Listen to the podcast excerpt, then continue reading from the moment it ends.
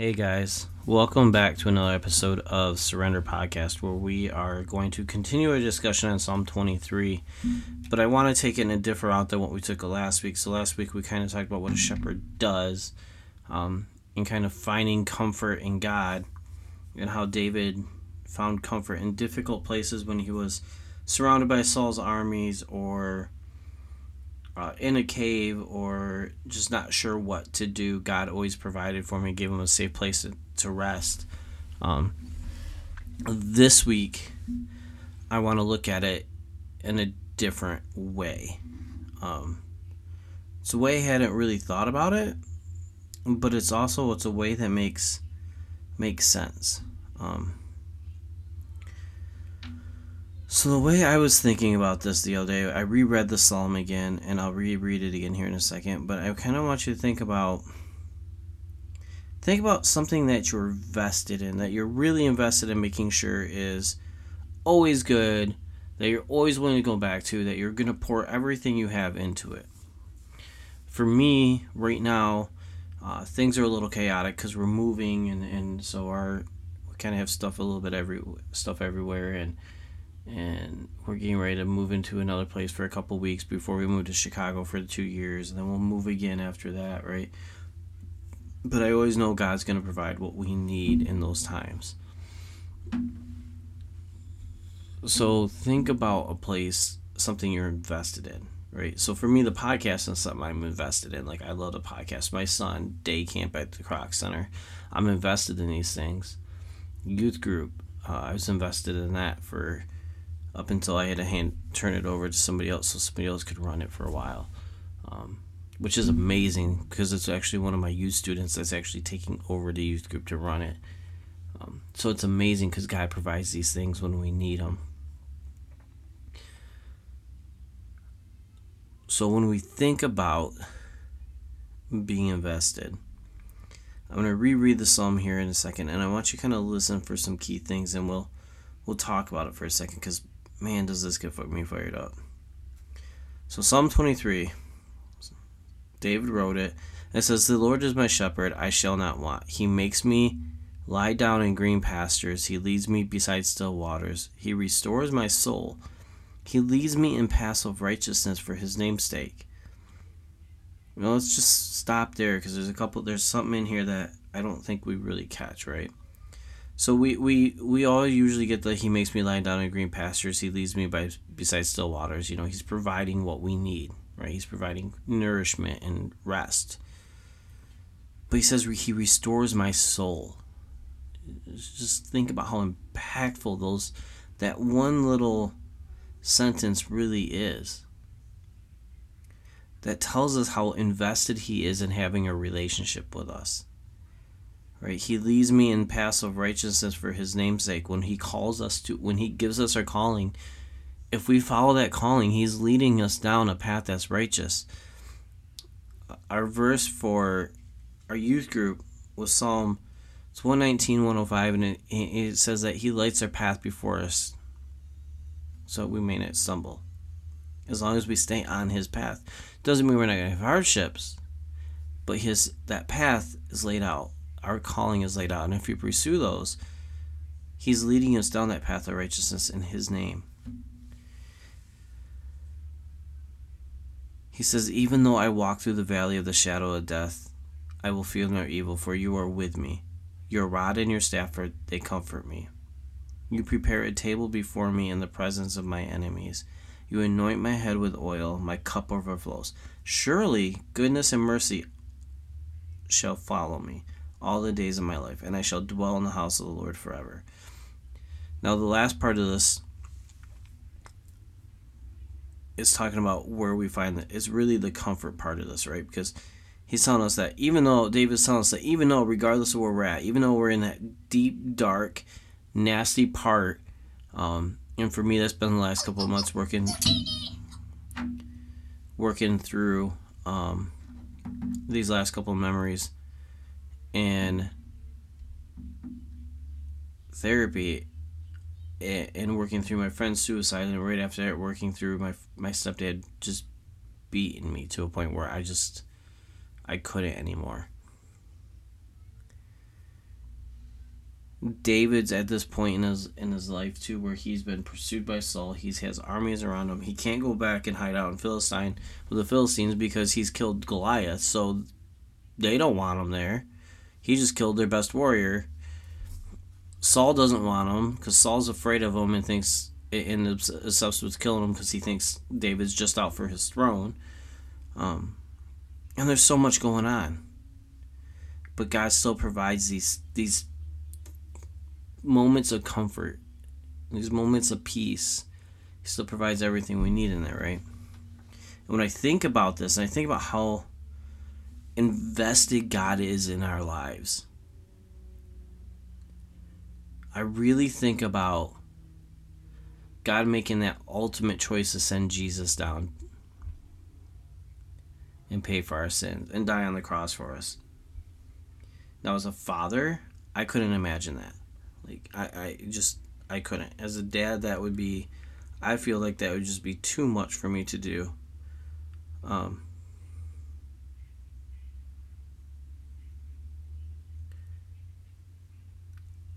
I couldn't do it. But Jesus is willing to do that, right? God is willing to send Jesus to die on the cross for us. And Jesus, and he says it in John's 3 16, right? That for God so loved the world that he he sent his one and only Son for us, right? He sent Jesus die on the cross that we, as long as we, that those who believe him won't die, they'll have eternal life. And that's always been plan A for God. Plan A has always been Jesus is going to come down and redeem the world. But think about the investment that has to take. Think about the um, the the, the love for his creation that God has to have. Think about the times in your life, those really difficult times, where God has showed up and maybe in the smallest way. Maybe it's been in a big way. But think about those times because he's always there to provide, right? And David had to learn this. So in in the psalm, at the at some point in David's life, he's surrounded by Saul's armies. He can't go back to into Israel. He can't go to Philistine. And yet God still provides David with an army to go in and take the throne like he was supposed to do. God provides it. And it wasn't an army of trained soldiers, it was an army of farmers. Yeah, God provided a way. God was invested in him because God had Samuel, the prophet at the time, go and anoint David as the as the future king. This is also the point where the Bible tells us Jesus is going to be from the line of David.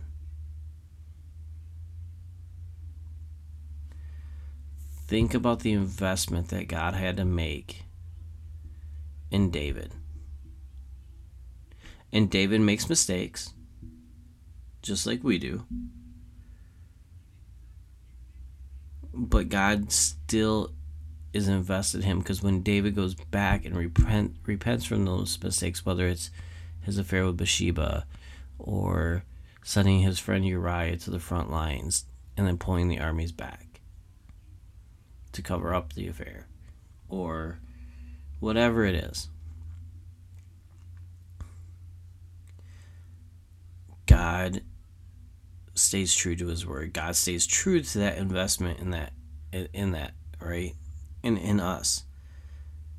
And when I read this this psalm and I've read it over and over and over in the last couple weeks, and especially in the last week as I get ready to preach on this, it gets me so fired up thinking that God loves us so much and wants a relationship with us so deeply that he sent Jesus down to die on the cross for us. I don't know about you guys, but ooh, that gets me fired up. Because if he loves us that much to pursue that, and that was his plan A, and that he loves us that much to do that to pursue a relationship with us, Shouldn't we be doing the same thing? Shouldn't we not be putting that much into our lives to pursue a relationship with Him? When we're called to do something in His name, we shouldn't hesitate. And it's hard. But if He loves us so much that He's going to send Jesus to die for the cross for us, ooh, I'm telling you guys, there is no reason we shouldn't be willing to take that step for Him. We need to be willing to put down all of our fears. David did it. David did it when he was sitting in the cave surrounded by Saul's armies. David did it when he had to go back into and and become the king of Judah. And David still was merciful on Saul.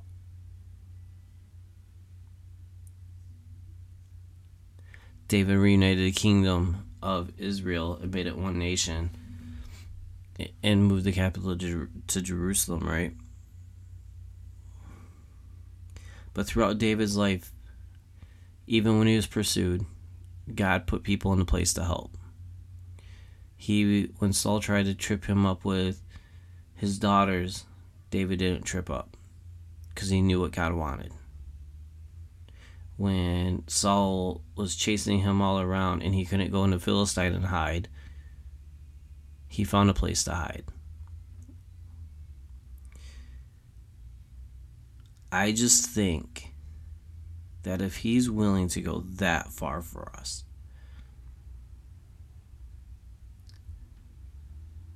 and he's willing to forgive us and give us chance after chance after chance after chance and forgive us and send Jesus down to forgive our sins if we truly accept him into our hearts.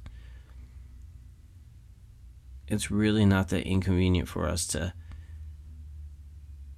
and it should be a joy for us to answer his calling when we're finally called. And and the calling doesn't mean it's going to happen right away, right? Just because you know what your calling is does not mean it's going to happen right away. It may take time. I mean, it took Jesus 30 years to get his ministry prepared before he could go do it. And then he only did it for 3 years. So when I read this psalm, I get a lot out of it because he tells us that at the end, he even tells us, You anoint my head with oils. Well, that was what Samuel did to David when he anointed him the future king was he anointed him with oil? David talks about the goodness and mercy that god shows him even when he's stuck in a cave surrounded by an army. God still provides a table for him to eat at.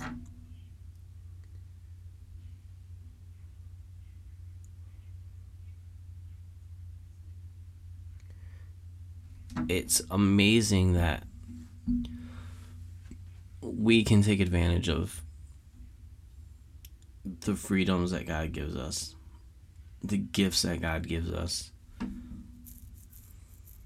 the choices God gives us. We don't have to follow the calling when God gives it to us. We have that choice. My argument against not taking it is if God loves us so much, that he's willing to give up his only son for the entire world and all of humanity. And during Jesus' life, Jesus was willing to meet with prostitutes and heal lepers and talk to tax collectors and, and people that, according to the Pharisee, were unsavable. Then why aren't we, as a church, showing that same kind of love and mercy to the rest of the world? Why does the world see the church as hypocritical and judgmental? Why aren't we out there helping people? Why isn't the church taking the front on the front line of helping to heal issues like social justice that we talked about with Kevin. Why aren't we on the front lines helping people heal from whatever it is? Whether it's a mental illness, whether they're homeless, whether whether they're hungry. What is the church doing? What is your church? What is your community doing to help? heal. Because really, that's what the church is, right? It's a giant community. And it gets me so fired up, and it, it sets. It gets me so fired up to think of the. The all the times God's shown me mercy, or He's provided me comfort. In fact, I I'll tell you guys a story right here. Um, when I was 16, this is kind of the, the moment where I decided it was time to leave. And I, I'm sure I've told this before, but um, my stepdad had beat me so, so bad that I was okay with dying. And I came to a realization after after going through therapy for this that I was at a point in my life where it was either I really only had a couple options. It was either die or get out. And death could have happened one two ways. I could have waited for him to get angry again and he wouldn't have been able to stop. I could have taken my own life. And those two options weren't they weren't acceptable to me. And when I look at it now, that is God reacting to me in the same way he did to David when David was in a cave. When David says that even though I walk through the valley of the shadow of death, I will fear no evil, for you are with me. Your rod and your staff comfort me. You prepare a table before me in your presence. Right? You make me lie down in green pastures. You restore my soul. You anoint my head with oils. My cup overflows. There are moments and they might seem small or minuscule to us. But there are moments in our lives where God shows up in a way that we don't see right away, and sometimes we need to go back and reflect on it. And the one thing I've had to do with this therapy is go back and reflect on past experiences and traumatic experiences and pivotal experiences in my life, especially these last two. When I go back and I think about these things, and I and I really make myself think about the memory. I can see points throughout that memory where God has shown up. Just like David tells us throughout this thing, there are points when David's being pursued by Saul in Saul's armies and he's hiding in caves and he's being chased around and he can't go back to Philistine and hide because, well, kill Goliath.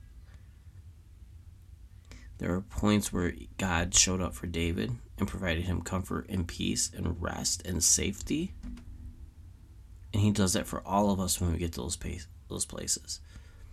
And the fact that we can look at Jesus on the cross and see that in a physical form. That all for that that that that is so debated and talked about, but let's be honest. If you're a believer in Christ, it's not so much the, the crucifixion part that's the hard part for us to accept. As believers, it's the resurrection that we that's where our faith lies, is Jesus being resurrected from the grave. But if we're true believers in Christ and we truly follow Christ and we truly are listening to what God is telling us through the Bible and what God shows us through Christ's life and through Paul's life, then we need to sit down and ask ourselves why is the church being being called hypocritical judgmental? Why is the church not showing that same grace and mercy? Or why isn't the world seeing the church show that same grace and mercy that God shows to us all the time for true believers? And we know it. And that's my challenge for you guys today is think about look back on a memory. Start with something easy. But look back on memories and see where God has shown up for you and then ask yourself, have you shown that same kind of grace and mercy? That same kind of love? Have you been the comfort for somebody?